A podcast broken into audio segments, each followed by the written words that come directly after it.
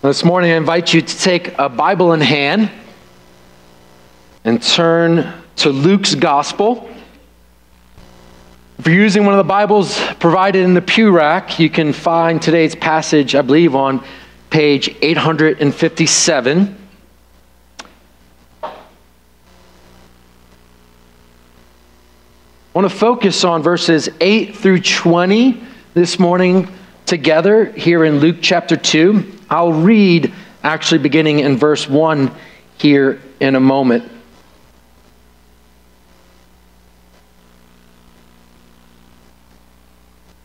Please join me in prayer as we ask for God's help. Our Heavenly Father, this is your word. You have preserved it for us that we might believe it, that it might shape our hearts and minds. And we ask that by your Spirit's working among us, it would do just that this morning. We need help. We need help not just because uh, this is a holiday celebration day and there are distractions. We need help because we are sinners saved by grace and we're distracted every Sunday. So, would your word shine brightly in our hearts today? Would it grip us with the power of the gospel that we might give you glory and grow in the grace of your Son, Jesus? And it's in His name that we pray. Amen. Before we read the passage, I want you to pay attention to a couple things here. Um, mainly, Luke here, in telling of the birth of Christ, does so using some contrast, and it's very intentional. And so I point those out before I read the passage. Uh, there's the humble birth that is then announced with glorious praise in heaven. There is the darkness of the night, and then the brilliance of the glory of the Lord that's shown around. Jesus enters the world, as one author put it, as quietly as snow falling, and God the Father sends an army of angels as a choir to celebrate this birth. Luke clearly identifies that this is the time of Caesar, the one who was supposed to be the Savior and Lord, the one who brought supposed peace, the Pax Romana, when actually the real king that will bring peace was born in a manger. Pay attention to those contrasts and hear the word of God from Luke chapter 2 this morning. In those days, a decree went out from Caesar Augustus that all the world should be registered. This was the first registration when Quirinius was governor of Syria, and all went to be registered, each to his own town. Joseph also went up from Galilee, from the town of Nazareth to Judea to the city of David, which is called Bethlehem, because he was of the house and lineage of David, to be registered with Mary, his betrothed, who was with child. And while they were there, the time came for her to give birth. She gave birth to her firstborn son and wrapped him in swaddling clothes and laid him in a manger because there was no place for them in the inn. And in the same region, there were shepherds out in a field keeping watch over their flocks by night. And an angel of the Lord appeared to them, and the glory of the Lord shone around them. And they were filled with great fear. And the angel said to them, Fear not, for behold, I bring you good news of great joy that will be for all the people. For unto you is born this day in the city of David a Savior, who is Christ the Lord. And this will be a sign for you. You will find a baby wrapped in swaddling clothes and lying in a manger. And suddenly, there was with the angel a multitude of heavenly hosts praising God and saying, Glory to God in the highest, and on earth peace among those with whom he is pleased. When the angels went from them into heaven, the shepherds said to one another, Let us go over to Bethlehem and see this thing that has happened, which the Lord has made known to us. And they went with haste and found Mary and Joseph and the baby lying in a manger. And when they saw it, they made known the saying that had been told them concerning this child. And all who heard it wondered at what the shepherds told them. But Mary treasured up all these things, pondering them in her heart. And the shepherds returned, glorifying and praising God for all they had heard and seen as it had been told them. Amen. That ends this reading. God's holy, inspired, and inerrant word. May He write its eternal truth on all our hearts. Verses 8 through 20 are bookend being introduced to shepherds and closing with shepherds. So that will be our focus. I want us to think about three things in this passage today the shepherd's reputation, the angel's message, and the nameless baby. We begin in verse 8 the shepherd's reputation. This is the same region near Bethlehem. They were out in a field, keeping watch at their flock by night. Now, it's important to recognize that Luke here is writing a historical document. He has investigated these matters, he has talked to eyewitnesses, and this is what he is reporting to us. He's reporting actual, real events. And these events are filled with biblical significance. And so it's significant that in that day, shepherds were thought of negatively. They were of a low reputation, some were even of a bad reputation. They had low status, they were a humble class.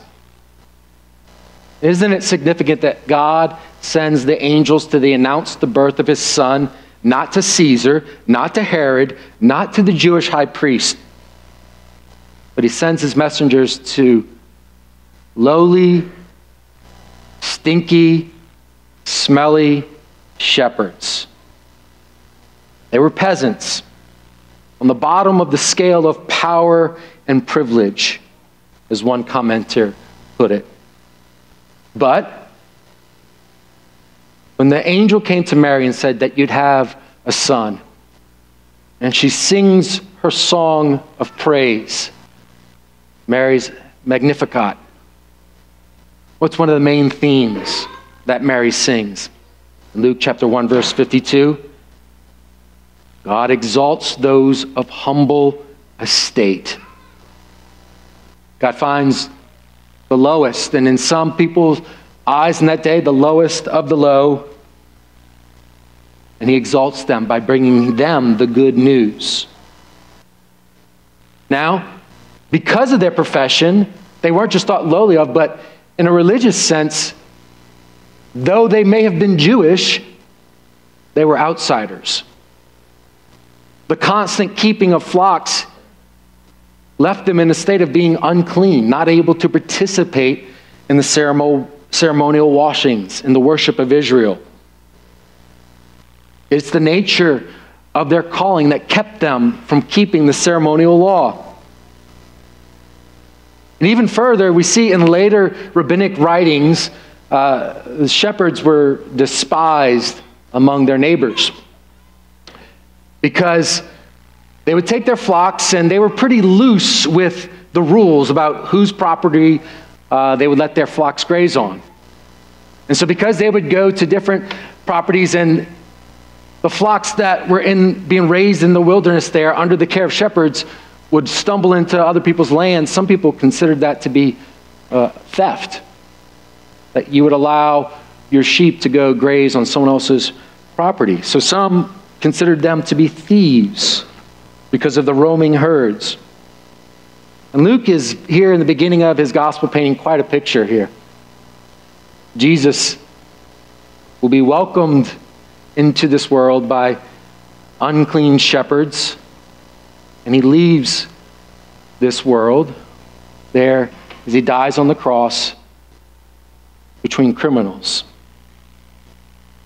The whole life of Jesus is framed by being surrounded by unclean sinners. The shepherds had a negative reputation in the eyes of many, and God seeks to exalt them with the gospel of grace. But also, there's the positive biblical reputation that we see of shepherds. Think about throughout the Bible how many times God is doing something and it involves a man and sheep. When Moses sees the burning bush that's not consumed, what was he doing? Well, he was doing agrarian work, he was tending to flocks. There may have been cattle and sheep, but when God raises up the anointed king to replace the wicked Saul, who's the one that he anoints? It's David, the boy out tending his father's sheep, becomes a shepherd king. God himself identifies as the shepherd of his people. David says, The Lord is my shepherd, shall not want. And so this shepherd reputation carries a lot of weight here. And Luke doesn't want you to miss it, right? He said in verse 4 that Jesus is born in the city of David. And then the angels announced to these shepherd, For unto you is born this day in the city of David a Savior. I think we're rightly supposed to find hints to that. This baby who was born in a manger is going to grow up to be the shepherd who will leave the 99 to pursue the lost, hurting one sheep and rescue that lost and hurting sheep and carry a sheep back home. I think we're supposed to see that here it is David's, the shepherd king's descendant, has arrived. And he will be the shepherd who will lay down his life for his sheep. In the text, it says that they were in a certain region. And in the same region of Bethlehem, these shepherds are doing their work. Well, that's part of just the historical facts, but it also carries biblical significance because do you remember what region Bethlehem is in? It's just a couple miles south of Jerusalem. And we know from ancient testimony that most likely these sheep that these shepherds are caring for, their first purpose, their being in between the region between Bethlehem and Jerusalem, that they're being raised to be sacrifices that they are being raised to be the sheep that would be part of the offerings to God. That it could be that one of these sheep that these shepherds are watching would be the sheep slaughtered on the day of atonement. I think it's okay to say that Luke is giving us hints. This baby, born in a manger, is the Lamb of God who comes to take away the sins of the world. This baby is the good shepherd and the sacrificial lamb. Then I want us to think about the angel's message. Now, even when I say angels, we need to clarify here because there's probably some distance in our imagination and what Luke describes here with angels. In today's Western culture, there's a particular image that often pops into our minds when we think of angels. And what is it? It's fat babies with wings. It's not the case here. Not the case at all. I didn't have time this week to figure out where that became the idea. I'm, I'm, who knows? And if you know after the service and you want to come share it with me, great. But it's not important. It just it's everywhere. It's in cartoons, it's in comics, it's in movies, it's in art. Little fat babies with wings. This isn't who God sent. That is not the biblical picture of angels. Angels are messengers. They're spiritual beings, and particularly they are messengers from God. But we also see in Scripture that there are angels who rebelled, who then are fallen angels. So there's a division among angels who are created spiritual beings. Those who are serving the living God according to the purpose in which they were created, and those who rebelled with Satan, who are part of trying to wage war against the kingdom of God. And so angels are messengers, but they're warrior messengers throughout the scripture. And they're intimidating and imposing beings. And whenever one is revealed to be an angel in the angel's glory, the typical response in Scripture is exactly what the shepherds do it is fear, terrifying fear, shaking fear.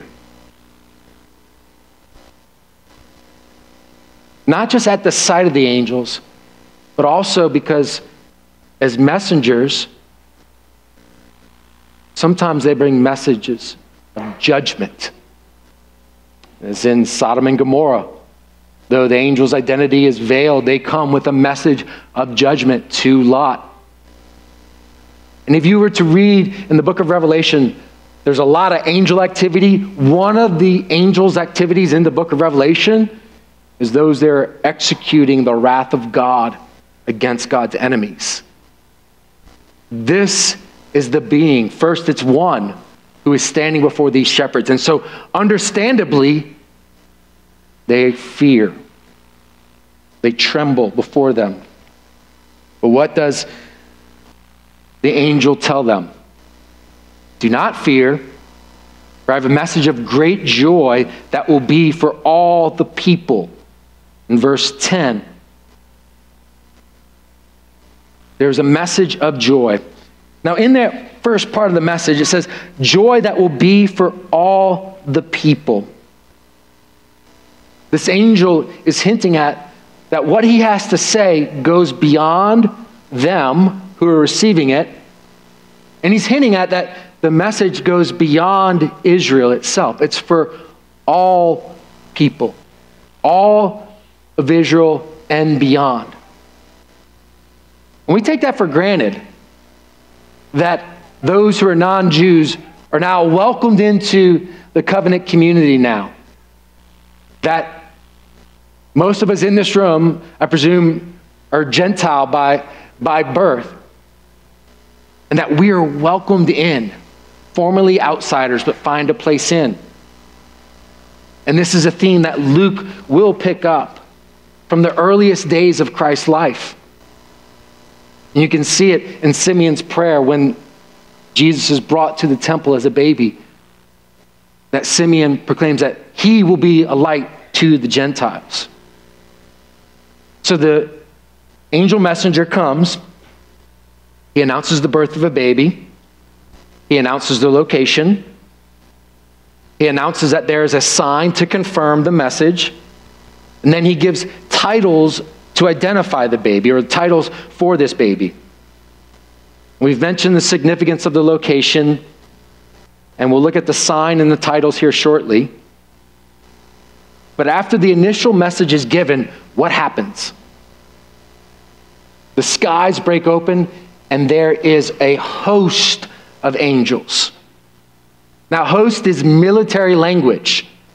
So Picture an army of angels in the sky singing.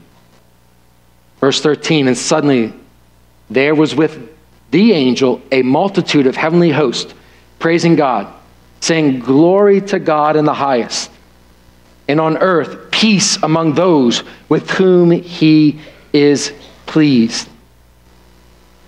Now, this is, this is brilliant way that Luke has crafted it. Here is an army, an intimidating, fearful army announcing peace. Announcing a peace that has come. But notice here, the ESV nails this text really well. It is peace that is tied to sovereign grace.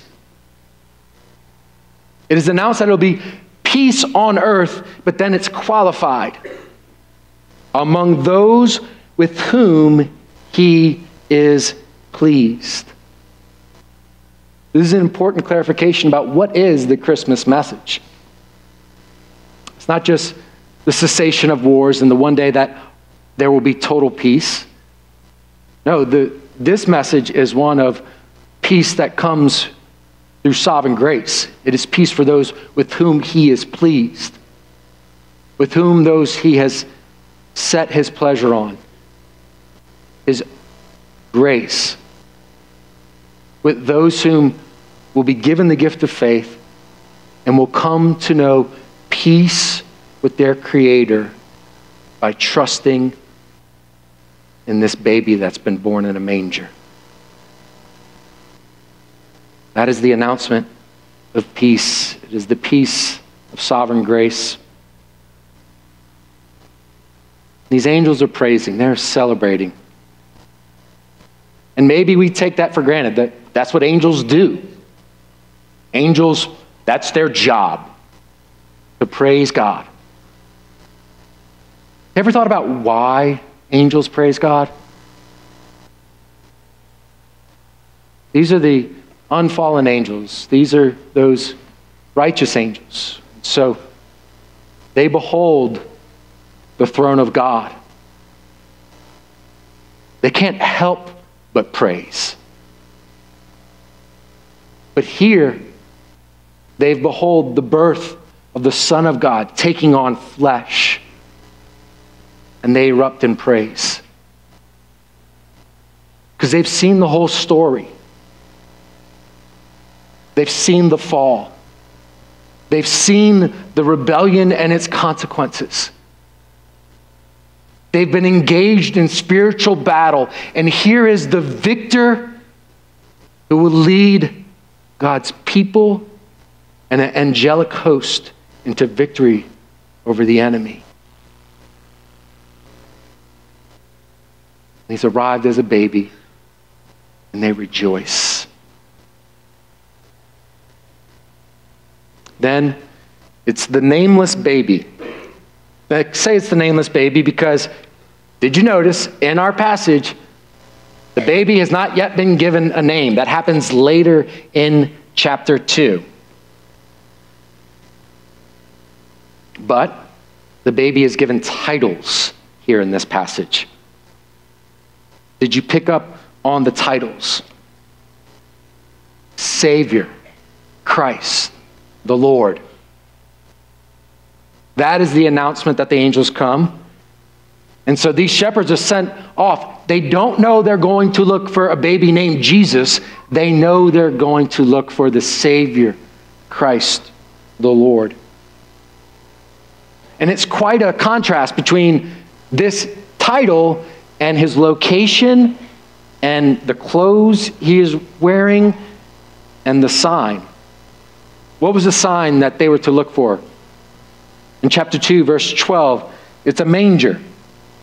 So here it's the exalted identity of Savior Christ the Lord contrasted with a humble crib. And here it is foreshadowing the humiliation and suffering that this Savior will experience for us, for our salvation. The sign has biblical significance that Isaiah the prophet, in the beginning of his book, in Isaiah 1, verse 3, says, The ox knows its owner, and the donkey its master's crib, but Israel does not know my people do not understand. All around, there are people from Bethlehem to Jerusalem across the region, and they don't know that the Savior's been born.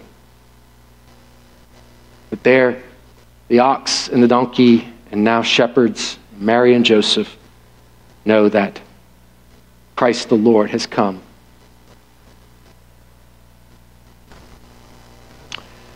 If you're not a Christian and you're here with us today, we're so glad that you're here. Obviously, you are uh, most likely not uh, an angry atheist that you couldn't step foot in a church building with friends and family or neighbors or whoever invited you on a Christmas celebration. Um, but I do need to press you on this that uh, maybe you're kind of okay with the idea of, of baby Jesus. You need to deal with what these angels are announcing about this child. See, there's almost a, a, a secular version of Christmas that still has a place for baby Jesus. The idea that, you know, this world sometimes could be a really gloomy place, really dreary. And to have a baby that represents love and forgiveness, that's, that would be a good thing in our world today.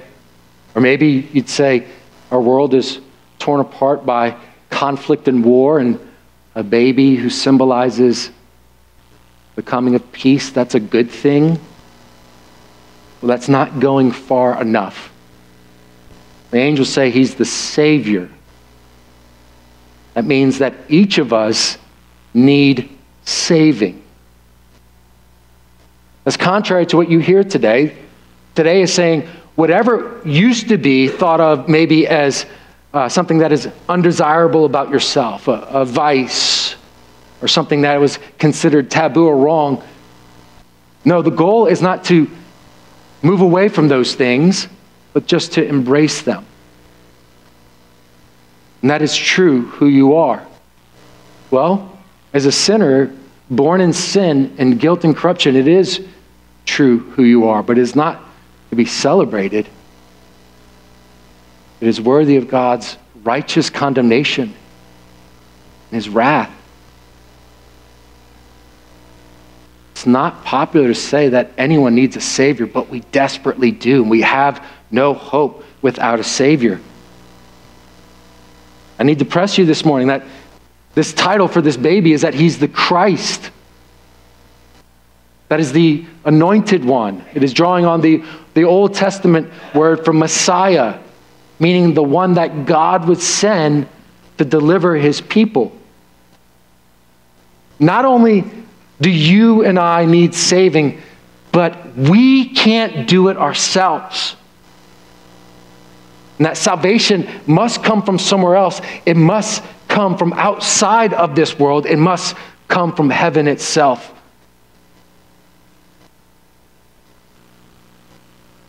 And that harms our pride.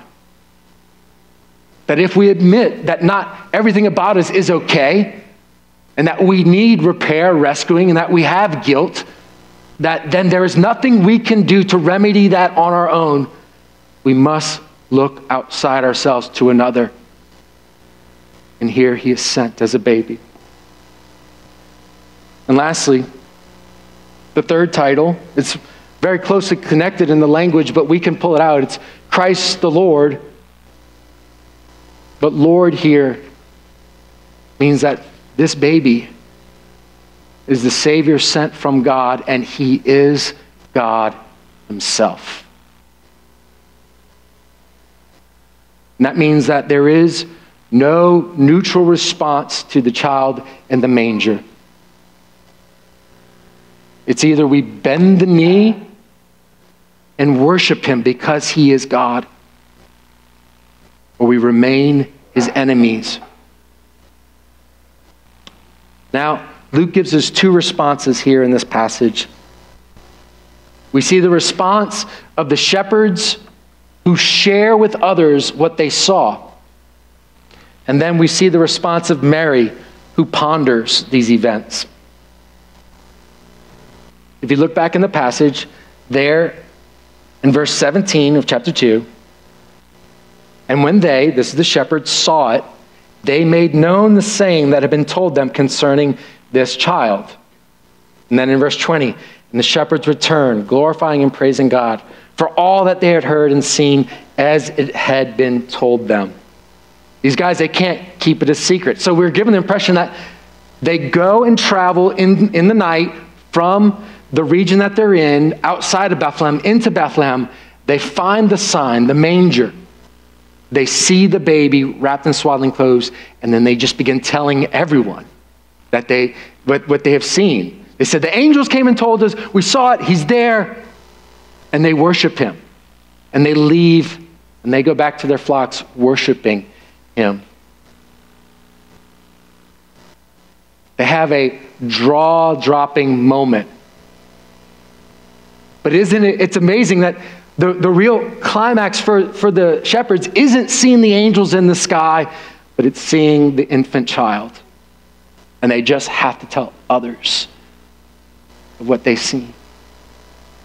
And they do. Oh, Christian, how can we keep our mouths shut about what we have known, about the grace that we've experienced? With delight and joy it is to tell others that peace with God is possible through the Son that He sent. When we filled with joy, be reminded of the joy of your salvation and share it with others. And then there's Mary. There it says in verse 19, but Mary treasured up all these things, pondering them in her heart. This is deep reflection by Mary. You go back and read Luke chapter 1. This young peasant teenage girl knows the Bible in, you, in her song that she sings, you could see scripture just flow from her. And now, this is just part of, of who she is. She's, she was a devout Jew, and now she's seen the Messiah. And she's doing what she's always done with the Word of God. She reflects on it, meditates. The difference being now, the Word has become flesh, and it's resting in her arms there.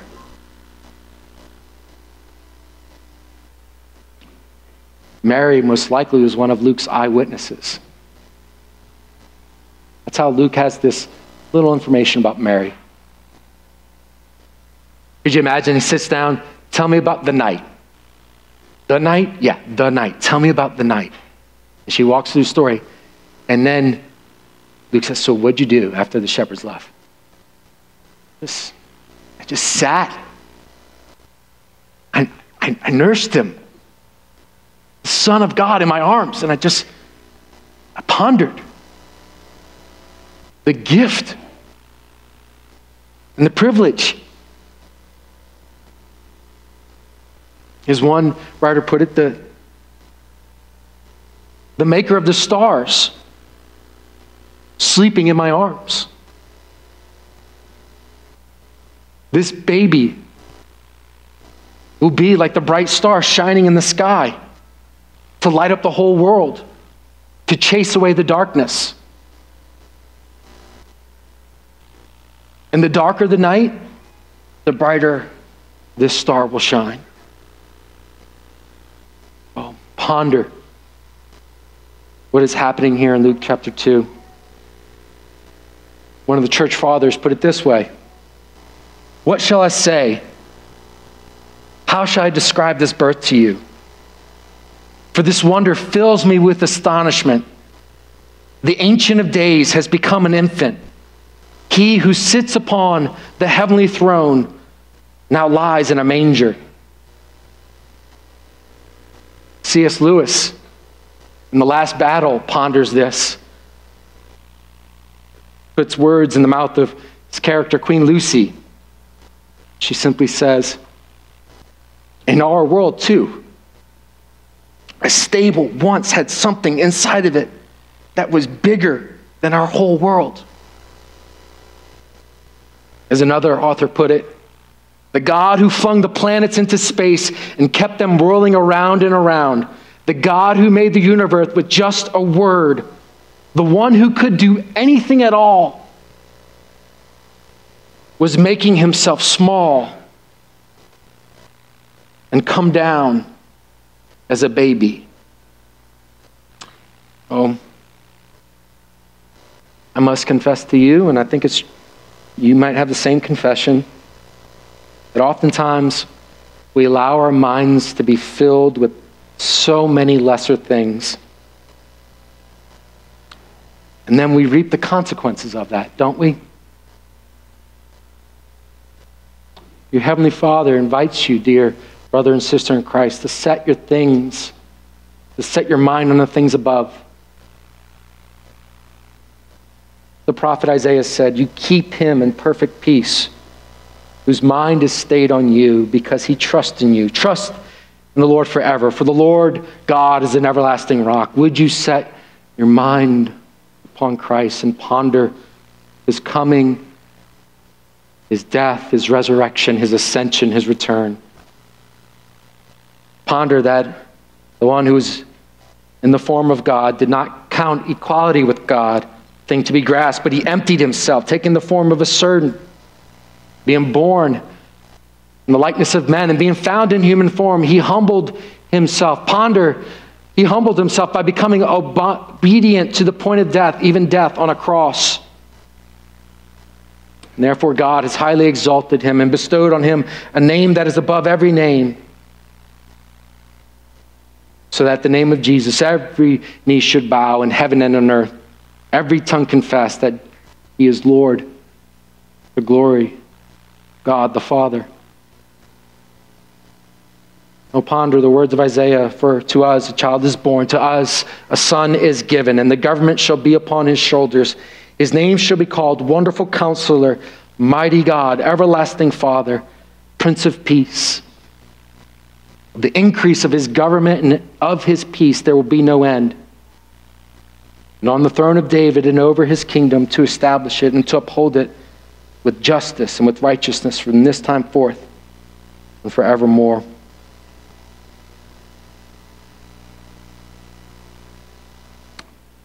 On the first Christmas, God the Father sends out an army of angels to invite unclean sinners to come celebrate the birth of his son. And every Sunday, he invites you and I to come and celebrate the one who is the Savior, Christ the Lord. And he calls us to spread this message of joy and peace to all the nations. Amen. Let us pray.